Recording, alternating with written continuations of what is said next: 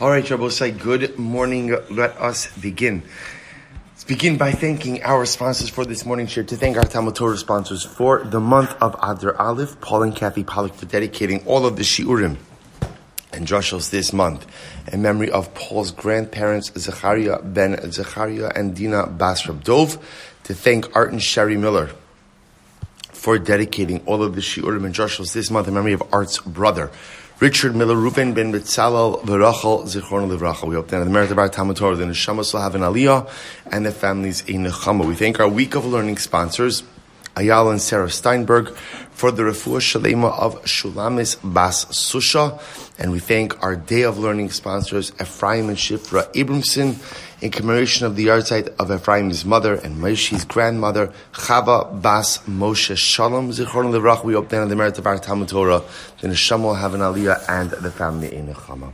But with that, let us begin. We have a lot to do today. Beautiful, beautiful Gemara ahead of us. Really exceptional Gemara ahead of us. We have a little bit of catching up. So today's daf is Tes Vav 15. We are picking up on Yud Dalid Amud Beis, and let's just back up just a little bit.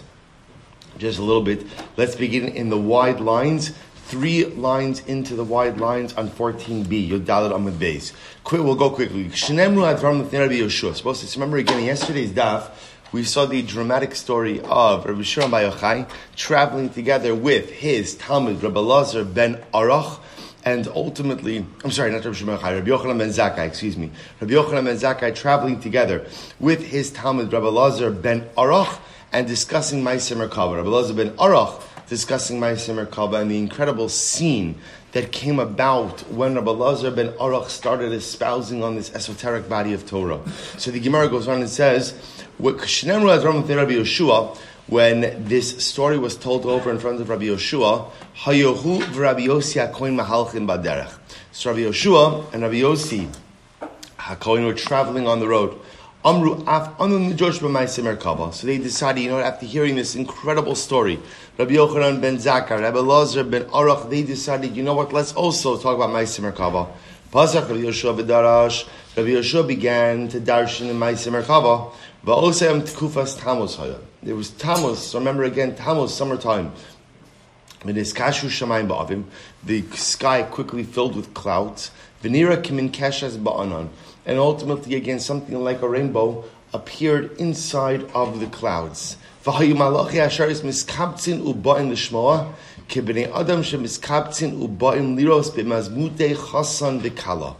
malachim, listen to the imagery, the Malachim gathered to watch this darshaning of Ma'aseh Merkabah. They began to watch this learning of Rabbi Yosi HaKohen, Rabbi Yoshua, like people gathered to watch the celebration of a Chassan and Kala. Rabbi Yosi HaKohen, B'siper Drum Tnei Rabbi Yochanan Ben Zakkai. So Rabbi Yosi HaKohen goes back and tells over to Rabbi Yochanan Ben Zakkai what happened when he and Rabbi Yoshua sat down to learn Ma'aseh Merkabah. So he tells him about, again, the clouds, like the rainbow, the malachim, everything coming around. Va'amar, also listen to Rabbi Yochanan ben Zakkai says, Va'amar, Ashreichem va'ashrei yoladetchem. So Rabbi Yochanan ben Zakkai said, so beautiful, praiseworthy are you, and praiseworthy are the people who birthed you. Ashrei enai shekach ra'u. Praiseworthy are my eyes that they have seen such a thing. V'af ani va'atem b'chalomi. So also listen to this, it gets better. Rabbi Yochanan ben Zakkai says, I have to tell you, I had a dream. And in my dream, Misubin Hayino al Har Sinai. You could tell a lot about people by what they dream about. Right? So some people dream about vacation, some people dream about money, and some people dream about Har Sinai. Right? So Rabbi Yochanan ben Zakkai says, in my dream, I dreamt about Har Sinai. V'nitna alinu baskol min hashamayim. And in my dream, a baskol came out and said, Alu lekan, come up, ascend here, traklin gidolim, umatzaos naos mutzaos lachem. Again, there's a beautiful dining room, there are beautiful comfortable couches are set up for you. Atem b'talmidechem, b'talmidei samidechem, mizumanim lekas shlishis. You, your students, the students of your students, are all invited to be part of the third group. Now we'll say, what's the kat shlishis? If you look at Rashi, shalkidos hayoshos lifnei hashchina. So apparently in Shamayim, there is different, I guess like lahabdil boarding groups, right? There's, there's group A, there's group B, there's group C. There's different groups. So ultimately, again, Rabbi Yochanan Ben Zakkai says, in my dream, we were part of the third group. They both say, by the way, being part of the third group in front of the Shechina is pretty incredible. It's pretty incredible. So this is what Rabbi Yochanan says. So the point over here is Rabbi Yochanan Ben Zakkai says, clearly, your learning of Ma'aseh Merkava made a dramatic difference because at the end of the day, again, the Baskol came out.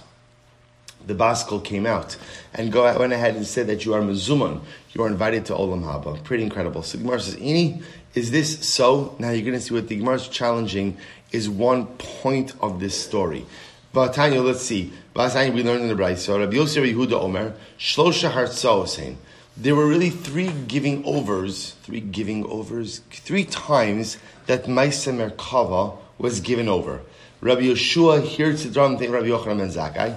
Rabbi Yoshua gave it over in front of Rabbi Yochanan Ben Zakkai. Rabbi Akiva here to Litnei Rabbi Yoshua. Right? Rabbi Akiva gave it over in front of Rabbi Yoshua. Chananya ben Chachinai here to Litnei Rabbi Akiva. Ve'ilu, both will say, what's the point over here? Ve'ilu, Rabbi Elazar ben Arach lo kach choshev. So we'll see, here's what the Gemara is challenging. This entire episode begins with Rabbi Elazar ben Arach telling over Ma'aseh Merkava to Rabbi Yochanan Ben Zakkai. Yet the Braisa says there are only really three times that Ma'aseh Merkava was formally conveyed. And Rabbi Elazar ben Arach is not one of the three. So how do you reconcile this? To which the Gemara says it's not a problem. The Artsi va'artsu kamei kachashiv. The Braisa only counts situations where a person gave over Ma'aseh Merkava, and Ma'aseh Merkava was given over to them as well. So you gave it over, and it was given over to you. The artsi velo artsu kame, but ultimately, again, a situation where you gave it over, but Ma'aseh Merkava was not given over to you, lo kachoshev. Ultimately, is not reckoned. So apparently, Rabbi Elazar ben Arach gave it over, but it wasn't formally given over to him. That was it, which is actually interesting to note, because remember, in the story of Rabbi Elazar ben Arach and Rabbi Yochanan ben Zakkai, where does Rabbi Elazar, or to whom does Rabbi Elazar ben Arach attribute his knowledge of Ma'aseh Merkava to? To Rabbi Yochanan ben Zakkai. But apparently the Gemara must be referring to some more formal giving over. Okay? I v'Chananya ben Chachinai delo artzu kame. I but Chananya ben Chachinai. No one formally gave it over before him. V'kachashem, and yet he's reckoned in the tally. Da'artzi, the Gemara says, da'artzi miha kame man da'artzi. It's true. Ultimately, again, so even though it was never given over formally to him, but nevertheless, ultimately, the artsi miya kamei man the artsi. So somebody who gave it over, so he gave it over in front of someone else who had given it over, or someone else who had given it over gave it over in front of him. So although it wasn't direct, it was indirect, but enough to count them in the tally. Incredible. And we'll say, here we go. We now come to the incredible story, we'll say overwhelming story of Elisha ben Avuya, of Acher. We'll say now again, the Gemara, it's going to be a little bit of a protracted story you're going to see, but watch this. Now we'll say, what is this doing here? It's very simple. Remember again, what's the essence of this entire sugi of Ma'aseh Merkava? Right? We'll say, we're spending so much time on this whole thing of Ma'aseh Merkava, right? The prophetic vision of Yecheskel. What's the takeaway message of the Gemara? So there are two takeaways, right? Takeaway number one is there's so much more to the world than what we see. That's number one. We think we often have everything figured out.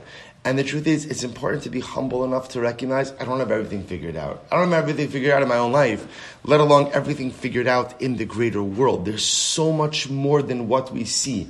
And the knowledge that there's so much more should humble us and also should make us more appreciative and connected to HaKadosh Baruch Hu. That's number one.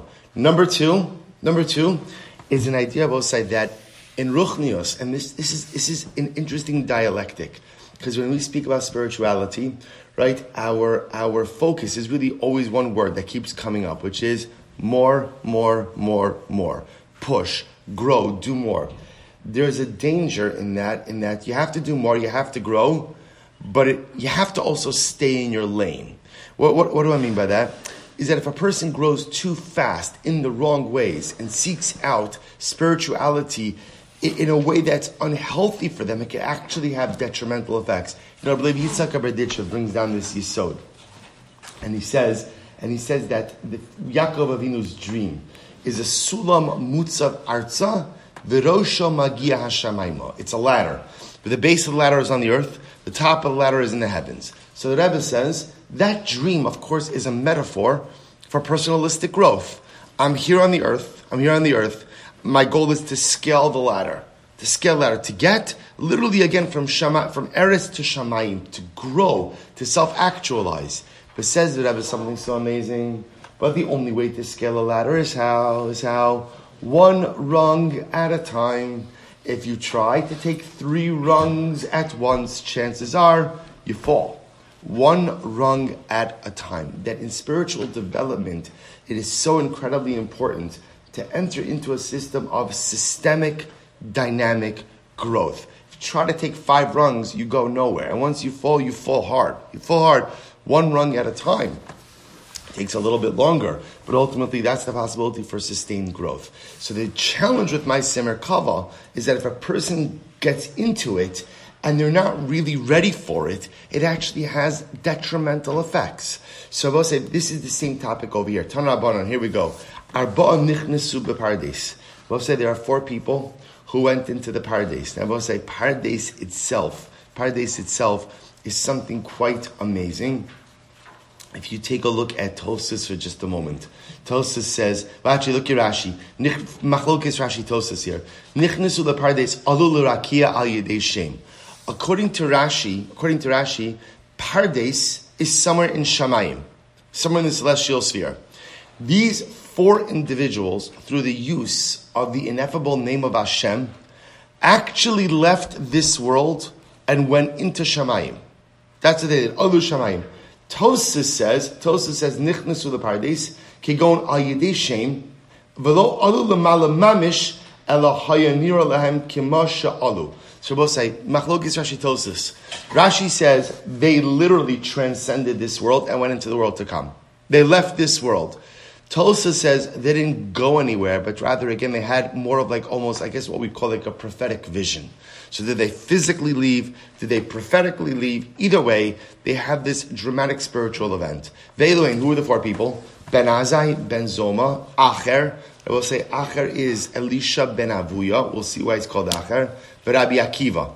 Rabbi Akiva. So we'll say Rabbi Akiva was like leading the journey here. Rabbi Akiva says, when you get to a part in the Pardes that's pure marble, it looks like water. But whatever you do, don't call it water. Whatever you do, don't call it water. Why? Mishum shen amar dover shkarim lo yikol neneged einai. Because Rebbe say in Shamayim, there is no room for sheker. Right? The essence of HaKadosh Baruch Hu is emes, is absolute unequivocal truth. And there is no room for anything that's less than emes in the presence of HaKadosh Baruch Hu. So Rabbi Akiva says, when you go ahead and you get there and something looks like water, it's not water. Whatever you do, don't call it water. We'll say, isn't it incredible that when you're close to, we live in a world often where MS is so elusive. It's so hard to find MS. Even once you find MS, it's not always clear that it's MS. And even after you find it and it's clear, you could still pervert it. But in the Olama MS, there is only unequivocal MS. And those who speak Sheker, there's no room for them. So we'll say, what happens? What happened to everybody? Ben Azai hits its umes. Ben Azai saw what was happening in the Pardes, and he died. Alava Kasuv Omer, Yakar Be'eni Hashem HaMafsalach Hasidov. Ben Zoma hits its Vinifka. Ben Zoma saw what was going on in Pardes, and he lost his mind. Vinifka means he literally just went insane. Alava Kasuv Omer, Dvash Matsasa, Echol Dayecha Pentis Be'enovaka also. We'll say literally again, so again about Ben Azai, it says, it is precious in the eyes of Hashem, the death of his pious ones. About Ben Zoma, quotes the pasuk, you found delicious honey, don't eat too much lest you come to vomit. So the idea is apparently Ben Zoma had this spiritual overload and was unable to process, unable to handle that which he saw. Acher, Elisha ben Avuya, Kitetz Benetios. Kitetz Benetios means he uprooted saplings. We'll see what that means. Rabbi Akiva, Yatsa B'Shalom. Bosa, isn't this incredible? The four went in, only Rabbi Akiva came out unscathed. Shaluas Ben Zoma. So we'll say, so again, that's the story. That's the story. Now the Gemara kind of goes off a little bit on a tangent. Now that we mentioned the name of some of these sages, we'll go a little bit on a tangent, and then we're going to loop back to the story in just a little bit. So Shalua ben Zoma Malu Saruse Kalbo. They asked Ben Zoma an interesting shayla. Are you allowed to go ahead and castrate or neuter, right, an animal? So Amar Lahem Uba'artzechem lo sasu. Ultimately, in your land, I will say, here's what's interesting. What the Torah discusses when it comes to castrating an animal, ultimately is that a castrated animal can't be offered up as a carbon. So what they're asking is, okay, I understand for carbonic purposes, but am I allowed to do this to my own animal? To which the pasuk says, "Ba'artzechem lo sasu." No, kol sheba'artzechem lo sasu. You're not allowed to go ahead and castrate any of your animals, right? Forget not just sacrificial animals. Even your privately owned chulin animals, you're not allowed to do as well. Shalu es Ben Zoma. They asked Ben Zoma. Besula she'ibra ma'al kohen gadol. That was an interesting shayla. What happens if a woman who is a virgin becomes pregnant? She becomes pregnant. So I will say, ultimately, again, is she permitted to marry a kohen gadol? So I will say, so now listen to what's happening. Let's analyze this just a little bit over here. So I'll say, so look at Rashi. Besula shibra. So remember, a kohen gadol, right? The high priest has to marry a basula. Has to marry a woman who's a basula, is a virgin. So we'll say, so what happens? This woman is a basula, but she is pregnant. So Rashi says, V'hi omeres sheyimtzu la basulim inami kohen gadol nasav lo yadashim u'beres u'matzav basulim. I will say, they're talking about over here a woman where the basulim, the hymen, is still intact. So ultimately, again, so b'metzios, she's a basula. Yet we know she's pregnant. I will say, now to be clear, let's see. So I'll say, says the Gemara. So what's the halacha? Michai shina l'dishmuel. So I'll say, so how do we deal with this case? Are we choshesh for the position of Shmuel? Now what does Shmuel say? Damar Shmuel, top of Tezav. Yochol ani live al kama bi'ilos below dam. Shmuel says that there's a way to have relations without rupturing the basulim, so that the basulim could still remain intact. But ultimately, again, the woman had relations. So both say, so in other words, Shmuel is saying there is a way technically to have biyah without damaging the basulim. Again, I will say, remember, just to be clear, Judaism does not subscribe to the idea that to virgin birth, right, or virgin conception. The idea over here is that Shmuel is pointing out that there is a way for the physical basulim to remain intact, but at the end of the day, for the woman to have had relations. So the Gemara says, "Oh, Dilma, l'dishmo lo shchicha," or maybe not. Maybe we don't assume that relations could occur without rupturing the basulim. And what happens? So the Gemara says, "Amar lehu l'dishmo lo shchiach." No, we don't assume that bia could occur without rupturing the basulim. So we'll say, so how then does a woman become pregnant with her basulim still intact? To which the Gemara says, listen to this case. V'chashinan shema ba'ambati ibra.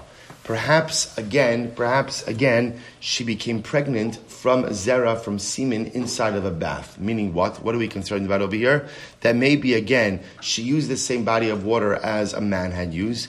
A man had ejaculated into the bath, and ultimately that zera impregnates her. So the Gemara says, okay. So the Gemara says, Vamar Shmuel, Kol Shichvas Zera She'ina Yorek Echeitz Ina Mazras.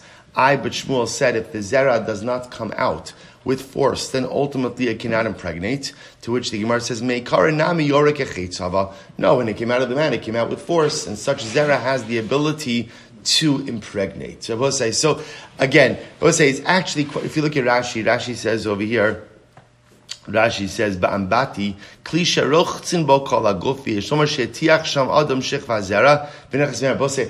I just want to point out to you something absolutely amazing, just so you understand the greatness of the Torah.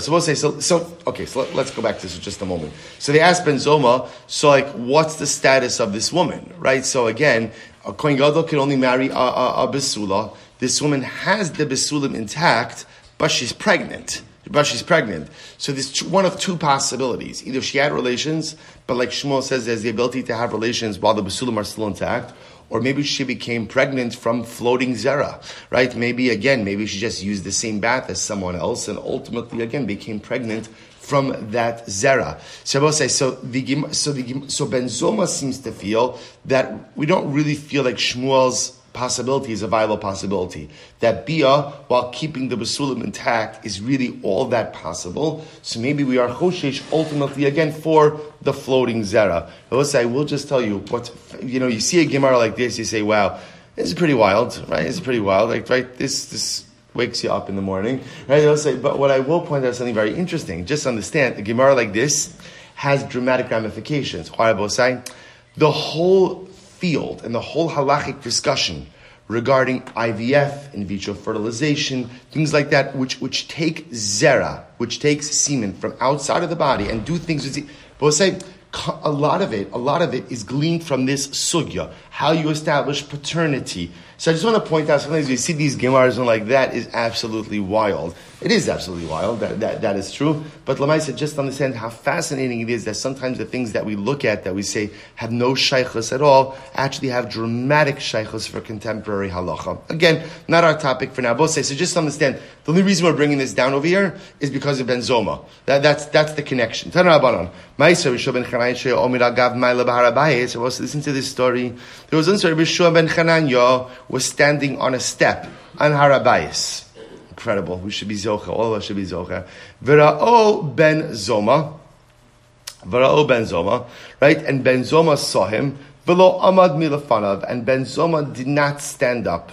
So the Gemara says, Amar lo me'ayin ula'ayin Ben Zoma. So we'll say Rabbi Yoshua ben Chananyah was a little bit surprised that Ben Zoma didn't stand up for him. So he says, Ben Zoma, me'ayin ula'ayin, right? What's going on with you, right? Where are you going, right? Where are you coming from? What are you preoccupied with that you didn't stand up for me when you saw me?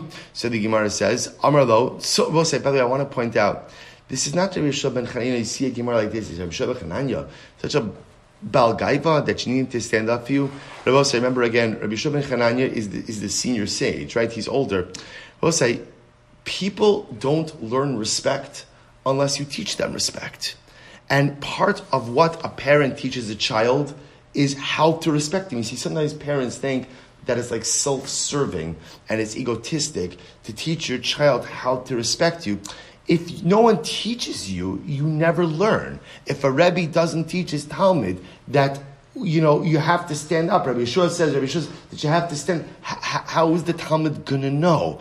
Right? So I will say again, people don't know what they don't know. And this is an incredible yesod. Sometimes we think our children should know how to respect us, but did we ever teach them what actual respect means? Did we ever show them, model for them, tell them that this is how you are, model for them also, or how we respect our parents, what that means, right? A Talmud should know what to, did the Rebbe tell the Talmud what the expectations are? So it's not Rabbi Yoshua ben Chananyah being demanding of his kavod, it's Rabbi Yoshua ben Chananyah being a Rebbe and teaching the Talmud what's appropriate. So he says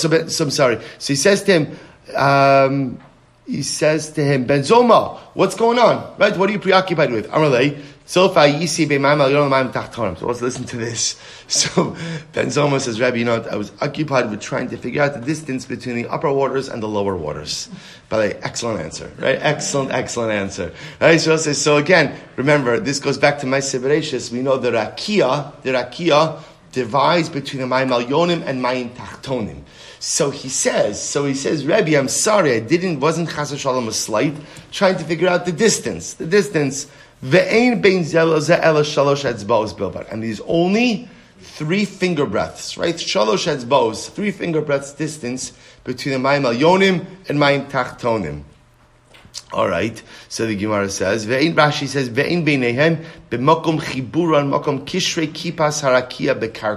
that pretty much, we'll say the Rakia kind of extends down to the Karka, to the earth, 3 finger breadths difference. Good. So the Gemara says, the Pasuk says, the Pasuk says, the Spirit of Hashem hovered over the water. Kiyona shemerachefes al baneha, like a dove that hovers over its young. Ve'eino nagas, but ultimately doesn't directly touch them. Amr Rabbi Yoshua Tamid, I'll say first wide line. Rabbi Yoshua said to his students, Adayin Ben Zoma mibachotz. Ah, Ben Zoma, he's still outside, right? He's still standing. Rabbi said that expression, Adayin mibachotz, means he doesn't get it. Like he hasn't even entered the building. He's incorrect. Michdei Baruchel Kim Rachafas Alpanei Amayim. The pasuk says that the Spirit of Hashem hovered over the water. Emas Havi. Now remember, when was that said? Biyom Harishon. Bo said that was on the first day of Ma'aseh Bereishis. Havdalah, but yet the distinction between the upper waters and the lower waters, Biyom Sheni Hu Dahabi. That happened on the second day. Dichsiv Vayimav Vihimavdil Bein Mayim Lemayim. So here you have Ben Zoma. Here you have Ben Zoma bringing a raya that there's a very small distinction between the upper waters and the lower waters based on a pasuk from day one. Here's the problem. The upper waters and lower waters were divided when? Day two. So therefore, again, so says Rabbi Shua ben Chananyah, and in reality, how much is the distinction? How much is the difference between the upper waters and the lower waters? Amar Rav Acha Bar Yaakov, Kimali Nima. A hair's breadth. A hair's breadth. So I will say, so ultimately, again, what that tells you is something really very interesting, that we often have this idea that the Rakia created this major divide between upper waters and lower waters, but it turns out that the upper waters and lower waters pretty much almost touch each other, right? There's a hair's breadth difference between them. V'Rabanan ki guda de gamla. The Rabbanan will say it's like planks of a bridge. Rashi says guda de gamla kishemisadrin luchin shel gesher zu etzel zu e'afsha shalot tehei revach bein sayim. So we'll say this is interesting. You know, apparently when you place down wood planks for a bridge, it's fascinating. You can't place them like exactly pressed against each other. Why not? I guess the reason is because when it becomes hot, when it becomes warm, so the wood expands, right? So if they're exactly close to each other, then you'll ruin the bridge. You have to leave like a tiny little bit of space. So that's the imagery that they're giving for how the upper waters and the lower waters are situated next to each other. They're right next to each other, and there's like a little bit of space in between the two. Incredible. Marzutra beitem Ravasi amar kitreglimi deprisi ahadadi. Marzutra, some Ravasi say it's like two articles of clothing, one on top of the other. So I will say, so again, literally, they're pressed right up against each other. But amrilei kitre kasi desachifi ahadadi. Two cups, one inside the other. So I will say, so now we go back to the story of the Pardes. Remember again. So we have again Ben Azai, Ben Zoma, Rabbi Akiva, Acher, and Rabbi Akiva. Ben Azai died. Ben Zoma went insane. Rabbi Akiva came out unscathed, and the fourth was Elisha ben Avuya, who becomes known as Acher. So Acher kitzeitz benetios.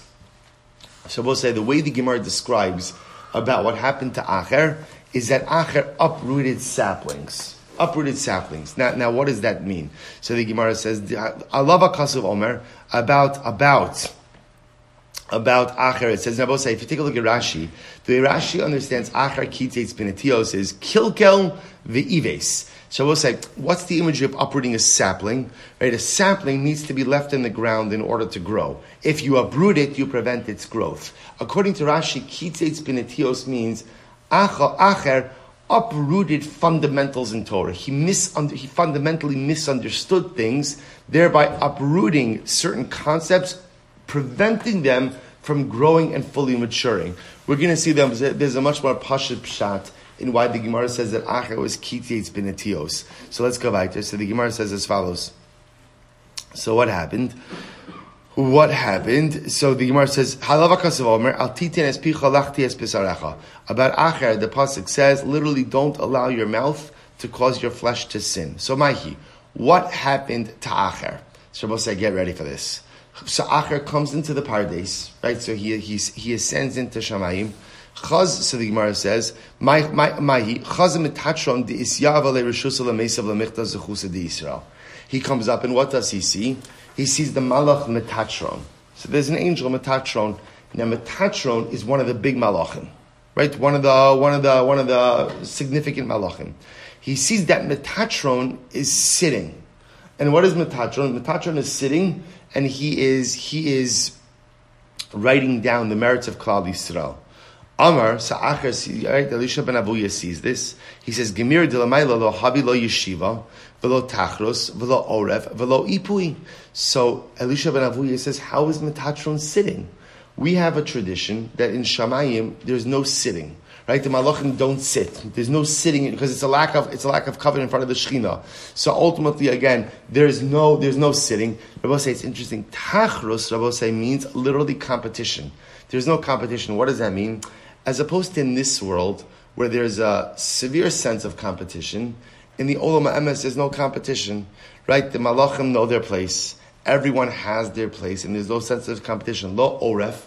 There's no back of the neck. We'll say same idea. Same way no one sits. Ultimately, again, no one turns the back of their neck to the Shekhinah also. V'lo ipui. We'll say this is incredible. V'lo ipui means no one's ever tired. We'll say, can you imagine that? Right? No one's ever tired, right? There's no such thing as being tired. In other words, there's a certain sense of ongoing energy in the Olam HaEmes. Now we'll say, so what bothered Elisha ben Avuya was, how was Metatron sitting? Shema Chas Shalom Bezer Shuyo saying, maybe Metatron is God. So what Elisha ben Avuya, what he happened was when he saw Metatron, and he saw Metatron sitting. So remember, we have a Masorah, the only entity that sits in Shamayim is HaKadosh Baruch Hu. He sees Metatron. I thought that was Metatron, but maybe that's God. And maybe there are two gods, Chas Shalom. That's what happened with Elisha ben Avuya. He sees Metatron sitting, he thinks there's two gods. So we'll say what happened. So first of all, HaKadosh Baruch Hu punished Metatron. He punished Metatron with, we'll say literally again, shisin pulsi denura, 60 lightning lashes, whatever that means. Amarle, my time aki chazise lo kamta mikame. So ultimately, again, because he said to Metatron, you should have known better. When Elisha ben Avuya and everyone else came into the paradise, you should have stood up. You should have stood up. Because at the end of the day, you should have stood up. Because again, you should have realized that they could have made this mistake. But I will say, nevertheless, Elisha ben Avuya pretty much establishes for himself that there must be two gods. I will say, what happens in Elisha ben Avuya's theological, downfall is he thinks there's two gods, and then ultimately, again, he goes from two gods to no gods. As a result, so ultimately, again, Metatron was given permission to erase all of the merits of Elisha ben Avuya. So I will say this, so again, Elisha ben Avuya clearly was not ready for this journey. He therefore, again, gleans erroneous theological assumptions, and as a result, and becomes a heretic. Really becomes an apikoros afterwards. We're going to see. And as a result, Metatron was given permission to erase all of his merits. Yotzes Abaskol v'Amrabose, as a result of this, Abaskol came out and said, Shuvu banim shovevim chutz me'acher. Rabose Baskol came out and said, the pasuk the Gemara is quoting is Shuvu banim shovevim. Return, O wayward children. Rabose the pasuk Yirmiyahu Hanavi. So the pasuk comes out. So right, the Baskol comes out and says it's a call to tshuva. Right, Hashem says every day the Baskol comes out. Return to Hashem. Chutz me'acher. Except Acher. Amar, so Acher, Elisha ben Avuya hears this. I want to point out, the Medrash has a much more extensive description of the negative behaviors of Elisha ben Avuya. So you have to understand what actually happened. Elisha ben Avuya leaves the fold. He ingratiates himself with the Romans. Now, the Romans are all too happy to have a defector rabbi. Right, they give him title, they give him wealth, and he becomes an antagonist of the Jewish people. That's what happened. You don't see this. The Gemara doesn't record this. The Medrash records this. So it's not just the pshat that Elisha ben Avuya, becomes an apikores, right? But ultimately, again, he becomes antagonistic. He becomes antagonistic to the Jewish people. Now, the story is not finished. So therefore, the Baskol comes out, Shuvu banu shovavim chutz me'acher. Acher, the door to tshuva is closed to you. Amar. So Acher says, "Hawil ve'itrit hahu gavra me'ahu alma leipuk lishani b'hayama." So you know what Acher says? You know what? Fine. If I have no olam haba, if olam haba is gone for me, I might as well live it up in this world. If I've lost the world to come, I might as well maximize this world. What happened? Nafuk Acher letar b'surah. Acher goes off the derech. Tar B'srai goes off and engages in terrible behavior. So what does he do? Nafak ashkach zona tava. He finds a prostitute and he propositions her. Right? He wants to engage her services. Rabbi, I just want to point out something amazing. Rabbi, so look what the Gemara just said. Right? Acher, he hears the Baskel, and the Baskel says, you have no portion in the world to come. Right? You have no opportunity for tshuva. What's the first thing he does? The first thing he does, finds a zona. Rabbi, isn't this incredible? What did we just learn on Yud Aleph Amud Beis? Gezel va'arayos nafsho mechamdaslan v'tavaslan. Rabbi, the Gemara says, the strongest desire we have is immorality. The strongest desire, right? It doesn't say that Acher went to get a cheeseburger, right? Or that Acher says, whip me up some basar b'chalav, or let me wear a little shatnez, right? Nothing, right? The first thing Acher does is he finds a zona. And I will say, by the way, there are plenty of ways to be immoral, and not have to pay for it, right? Plenty of ways to be immoral. But a zona, right? Engaging the services of a zona, if you think about it to a certain degree, is almost like the paradigmatic example of immorality. So isn't it incredible? The first thing he does, it's so important to be self-aware about the pushes and pulls that exist inside of us. And the moment, see, for Acher, he spent his whole life keeping these things in check. Right, keeping these, and then the moment he no longer has to keep it in check, the first thing he does, engages in Rabbi Say. It's an incredible story. Amrlei v'lav Elisha ben Avuya at. Rabbi Say, even a zona has standards, right? She's like, aren't you Elisha ben Avuya? I mean, you're the Gadol Hadar or one of the Gedolei Hadar. This is a little bit awkward for both of us, right? In other words, that right, you're Elisha ben Avuya. So Rabbi Say, watch this. Akar pugla mimishra b'Shabbos. I will say, by the way, you know what the rest of the story was? Do you know when he engaged a zona? He went to a zona on Shabbos. I guess zonos work on Shabbos also, right? So I will say, so he goes to the zona on Shabbos. She says to him, aren't you Elisha ben Avuya? What does he do? He pulls a radish out of the ground. So I will say, remember again, pulling a radish out of the ground is the malacha of Ketzira. Right? So that's one of the 39 malachas. Essentially what he does is, he's mechalel Shabbos right in front of her. And she says, Amra Acherhu. You must be someone else. So Rabbi Yosi, it's a very profound Gemara. First of all, you also understand, this is also perhaps why the Gemara calls Acher Kotzeitz Benetios. He uprooted saplings, because the dramatic act that ultimately, again, was his public departure from Yiddishkeit, was the act of pulling the radish out of the ground on Shabbos. But Rabbi Yosi, isn't it incredible? Why do they call him Acher? This zona says, Acherhu, you're clearly someone else. Rabbi Yosi, when you read those words, it's painful. She says to him, whether she's saying Acherhu, I must have you, confused with someone, or she's saying, no, you are Elisha ben Avuya, but clearly you've become someone else. Such a dramatic statement. Acher, who Rabbi Yosi, the Gemara goes on. So Sha'al Acher Saimir. So Rabbi Yosi, just again, the unwritten part of the story over here is, the entire rabbinic community distances themselves from Elisha ben Avuya. Right? Elisha ben Avuya has become an apikoros. Elisha ben Avuya has ingratiated himself with the Romans. Elisha ben Avuya is antagonistic to the Jewish people. So everyone has distanced themselves from Elisha ben Avuya except for one man, Rabbi Meir. Rabbi Meir was a Talmid of Acher, of Elisha ben Avuya. And Rabbi Meir refuses to distance himself from his Rebbe. Sha'al Acher Rabbi Meir la'acher she'atz latar v'sra. So Rabbi Yosi, and here's the amazing part. The Gemara is going to record a series of Torah conversations that Elisha ben Avuya has with Rabbi Meir after Elisha ben Avuya left the fold. So Acher asks Rabbi Meir. So Rabbi Yosi, by the way, the reason also the Gemara calls Elisha ben Avuya Acher is the pasuk says, V'shem Rishaim Yerkov. Shem Rishaim Yerkov. Ultimately, the names of the wicked should rot. There's a concept of not saying the names of wicked people. Right? Again, so therefore, the Gemara calls him Acher. So what happens? So Acher asked Rabbi Meir, la'acher she'atz latar v'sra amrlei. So he asked Rabbi Meir, also watch this. He asked Rabbi Meir, Mai dichsiv v'gam hazeh l'uma hazeh asa elokim. What is the meaning of the pasuk?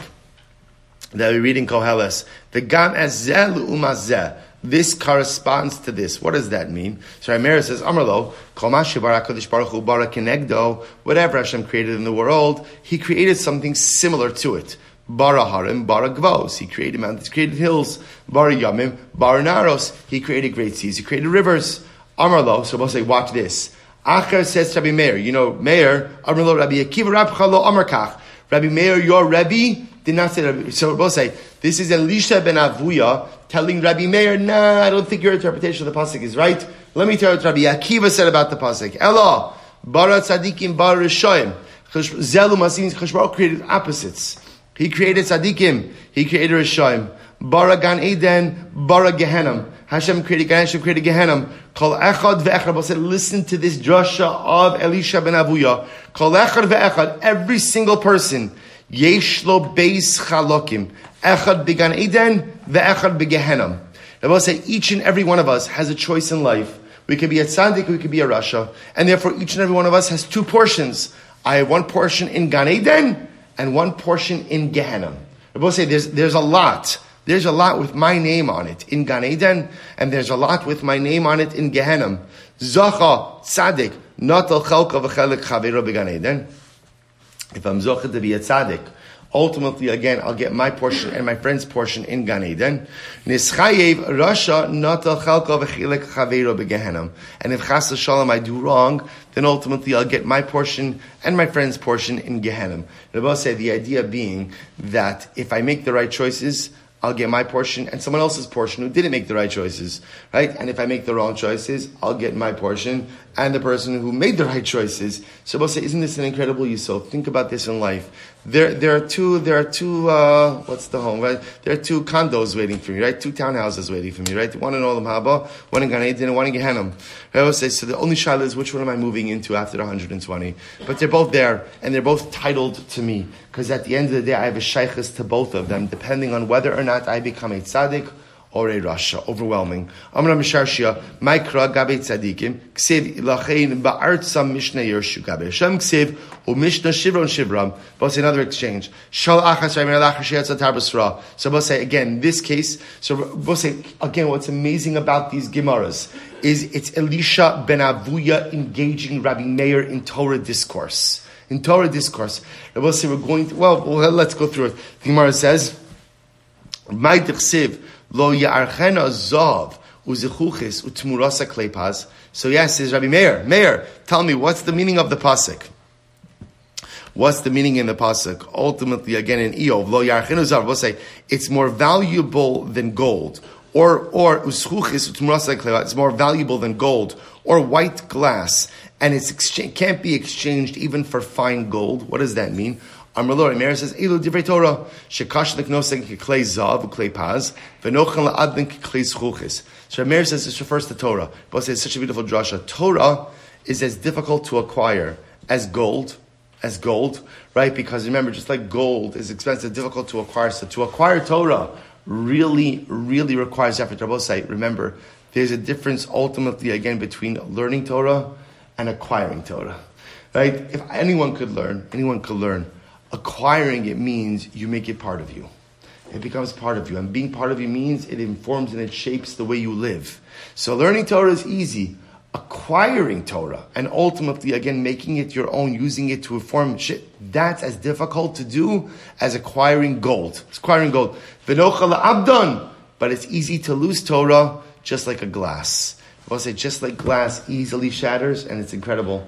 A person could acquire Torah and could lose it just like that. We'll say we know this, right? I could spend a lifetime acquiring ruchnias, and one bad decision could send me on a downward spiral. Amrlo, to which Elisha ben Avuya says, you know, Rabbi Akiva Rav Chalo Amar Kach. Rabbi Akiva, your Rabbi didn't darshan it like this. Elamakli zav kli zchuchis afapi shenishbara yeshlem takana. We'll say, listen to these words. Elisha ben Avuya says to Meir, you know, Rabbi Akiva, a different drasha. Rabbi Akiva's drasha was that this pasuk refers to a Talmid Chacham who went off the derech. We'll say, sarach means spoiled. A Talmid Chacham who went putrid. Talmid Chacham who made bad life decisions and therefore as a result has gone down the wrong path. Just, I will say, just like if a gold utensil or even glass breaks, you can melt it down and reforge it. So to a Talmid Chacham who makes terrible life choices is not beyond redemption and salvation. Rebbe said, did you just hear the drasha that Elisha ben Avuya just said? The drasha Elisha ben Avuya just said, that no one is beyond salvation. Rabbi Meir says, Amar lo av ata chazar b'cha. Rabbi Meir says, Rebbe, do tshuva. Rabbi Meir says, Rebbe, do tshuva. Come back. Amar lo. Kvar shamati mi'achori apargod. Shuvu banu shavim chutz mi'achar. So Elisha ben Avuya says to Rabbi Meir, you know, I would, or at least I think about it. But I already heard from behind the curtain, return away were children except for Acher. There's no place for me. Kadosh Baruch Hu doesn't want to let me in. Another story I will say. Tana Abanam, Ma'aseh ba'Acher she'rochev al Sosvos said, listen to this story. Elisha ben Avuya is riding a horse on Shabbos. And Rabbi Meir is literally following behind him on horseback to learn Torah from him. Right? He's literally going ahead and riding behind him on horseback to learn Torah from him. So I'll say, now watch this. So what's happening over here? So Amar lo Meir, Chazur la'acharecha. So I'll say, what happens? So you have Elisha ben Avuya, right? So Rabbi Meir is walking behind him. Elisha ben Avuya is riding on horseback. And he says, Meir, you have to turn back. So I'll say, so first of all, what's interesting to note over here is something absolutely amazing, which is Elisha ben Avuya is keeping in mind the number of steps, right, for the tchum. So you have to turn back, right? We're about to get to the tchum, you have to turn back. Amarle, af ata chazar b'cha. So Rabbi Meir says, you know what, Elisha, right, Rabbi, come back with me. Why don't you come back also? I'll go back. In other words, we'll both enter back into the proverbial Tchum Shabbos together. So ultimately, again, Elisha ben Avuya said, I would, but I already told you, I heard from behind the curtain, return all wayward children except for Acher. HaKadosh Baruch Hu doesn't want me. HaKadosh Baruch Hu has no place for me. Talk fei aile lebe midrasha. So Rabbi say at this point in time, you understand what's happening over here. We'll discuss it a little bit more in depth tomorrow, but understand the profundity of what it is that's occurring over here. I will say that here you have Elisha ben Avuya. Elisha ben Avuya doesn't say no, right? He doesn't say no. I don't care. He says, I heard HaKadosh Baruch Hu says there is no place for me. So almost as if Elisha ben Avuya is entertaining this possibility. So ultimately, again, so what happens? So Rabbi Meir takes Elisha ben Avuya, grabs him, pulls him into the Beis Medrash. Amrlei liyinuka psokli psukech. So Elisha ben Avuya says to one of the children, "Tell me, what are you learning?" Now I'll say, now what does that have to do with anything? So understand, we know that even in an age, the Gemara says, even when there's no nevuah, you'll find nevuah often with children and shotim, children and insane people. Meaning, in other words, that sometimes children say things that are of prophetic import. Not that child realizes what they're saying is of prophetic import, but sometimes children say things that are of prophetic import. So the Gemara says, Amar lo, ki im techabsi ben eser v'tabilach boris, nechtam avonech lefonai. So I will say, so ultimately again, so what happens? Oh, did I skip? I'm sorry. In Shalom, Amar Hashem l'Rishayim. So the child says, we'll say this is what the child says. Child says, oh, what are we learning? We're learning the pasuk that says, there is no peace for the wicked. Okay, that didn't work out well. So ultimately, again, Rabbi Meir takes Elisha ben Avuya to another Beis Medrash. Tell me, what are you learning? Even if you wash yourself, the stain of your sin remains. Rabbi say these psukim do not bode well for Elisha ben Avuya because they seem to indicate that no matter what Elisha ben Avuya does, right, the sin of his sin will stick. So Aile Lebe Knish Tachris, he goes to another Beis Medrash. Amar Leil Yenuka Amadeis. Psokli Psukech, tell me, what are you learning? So Amar Leil, Va'at Shedud Ma Ta'asi Kisil B'Shishani Kisad Yadizav Kisekri B'Poch Enayich Lashav Tisyafi. No matter what you do, no matter how you try to pretty yourself, ultimately it will not work. Brings him to another Beis Medrash. Brings him to 13 different Batei Medrash, 13 different shuls. And I will say, again, what Rabbi Meir is trying to do is to give Elisha ben Avuya a glimmer of hope. And all he needs is to give Elisha ben Avuya like one little pasuk that seems to indicate that what? That there's a hope for tshuva, and maybe Elisha ben Avuya would turn it around. So I will say he took him to 13 different shuls, kulu paskile ki agavna, and ultimately, again, each and every time, the story was kind of the same, that the psukim that the children told him were all psukim that seemed to indicate that he was beyond salvation. Both say, listen to this. So the Gemara says, so he brings him to the last shul. He says to the kid, to the child there, tell me what you're learning. That Hashem says to the Rasha, Hashem says to the Rasha and Tilim, right, to the Rasha, Hashem says, why should you talk about my statutes? Right, that Hashem doesn't even want the Rasha talking about Torah. So we're saying, I watch this. This child had a little bit of like a speech impediment, or just spoke. He stuttered, or he stumbled over his words. Ishtama Elisha amar Elokim. So listen, I watch this. When the child spoke, he stammered a little bit, and instead of saying Ula Rasha, it sounded like he said Ula Elisha. Ula Elisha amar Elokim malach alasabuchuk. And I will say at this point, the Gemara says Ike da Amri sakin hava bahadei v'kare v'shadje l'tleisar b'nekinishta. So I will say one version of this story is Elisha ben Avuya got so angry that he killed the child, chopped him up into 13 pieces, and sent a piece of the child to each of the 13 Batei Medrash that had rejected Elisha ben Avuya. V'ikadamri, others have another version of this story. Amri ihave biyadei sakina have karenale. Others say that Elisha ben Avuya said to the kid, if I had a knife in my hand, I would cut you up into a bunch of pieces. I will say, now by the way, the story tells you a little bit of where Elisha ben Avuya was holding. Right? In other words, killing children, chopping them up, or even threatening to kill children is an indication ultimately again of where Elisha is holding Rabbosa, but it's something else. You would think to yourself, Elisha ben Avuya was so far removed. So what does he care? I will say, because here's the difference. No matter how far one is removed, no one ever wants to feel rejected. And when Elisha ben Avuya goes place to place, and is rejected over and over again. You know, both say, you know what happens when people feel rejected? They do bad things. Because when you reject someone, what you're effectively seeing is you're worthless. Well, if I'm worthless, then it doesn't really matter what I do. So if you're going to tell Elisha ben Avuya, isn't this incredible? Remember, Elisha ben Avuya left. He left. But he left of his own volition. There's a difference between me walking out on my own versus you telling me that I am rejected.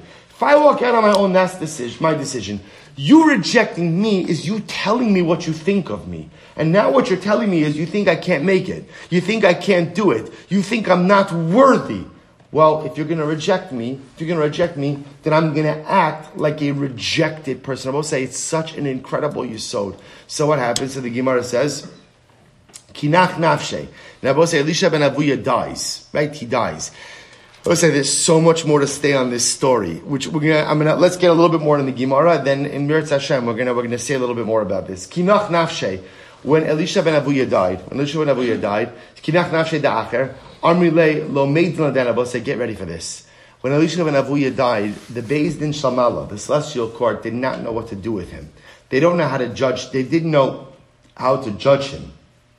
Which means what? We can't send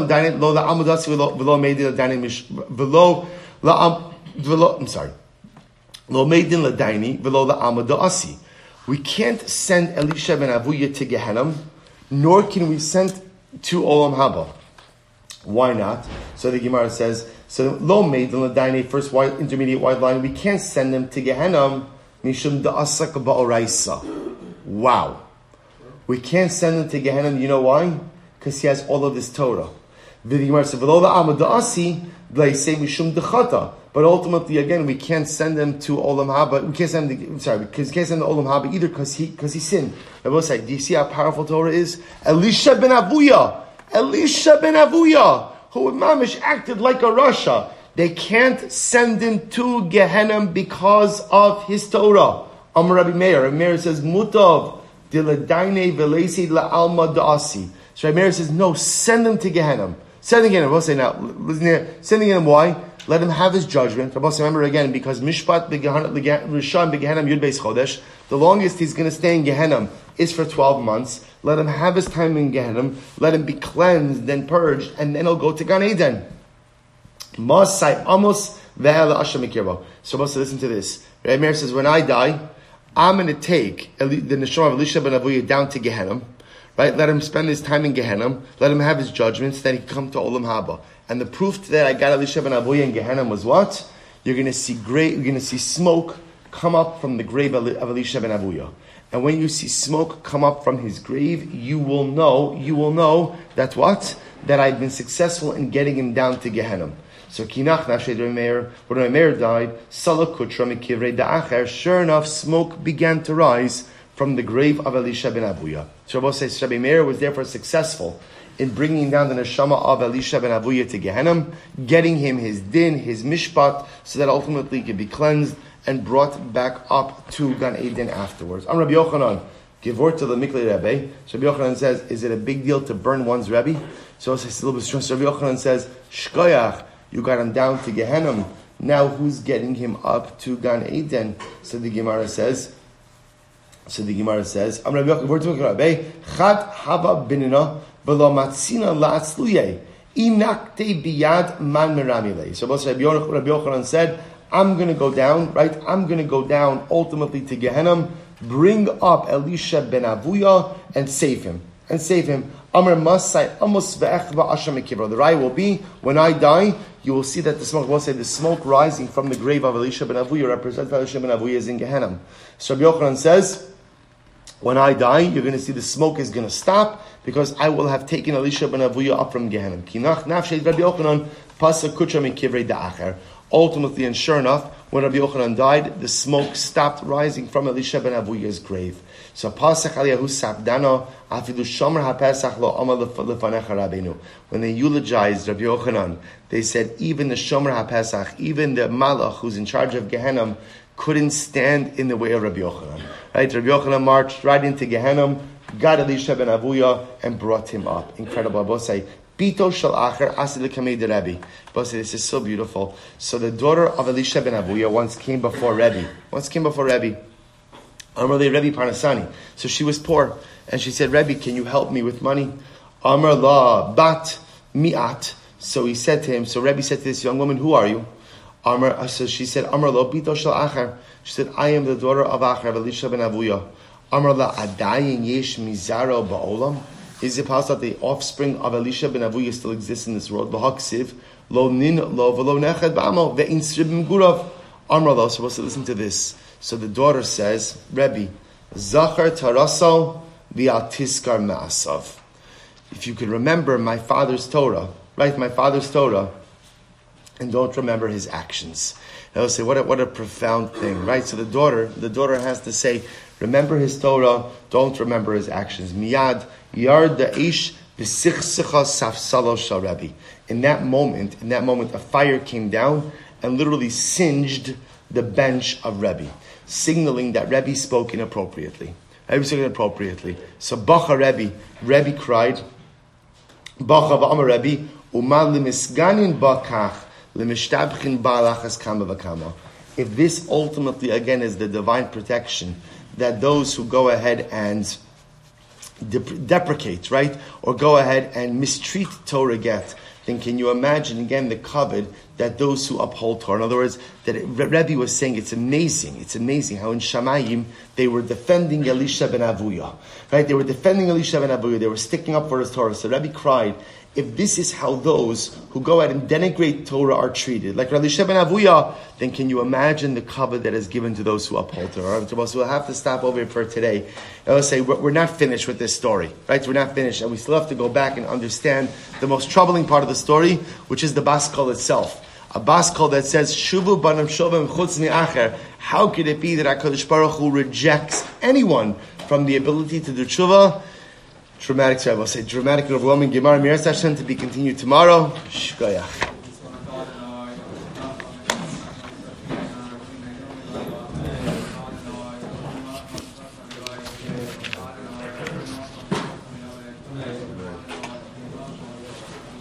Have a great day, everyone. So the most issue of Zoltan Straw, so all these discussions are next Gemara. Next Gemara. Next Gemara, Mirza Hashem.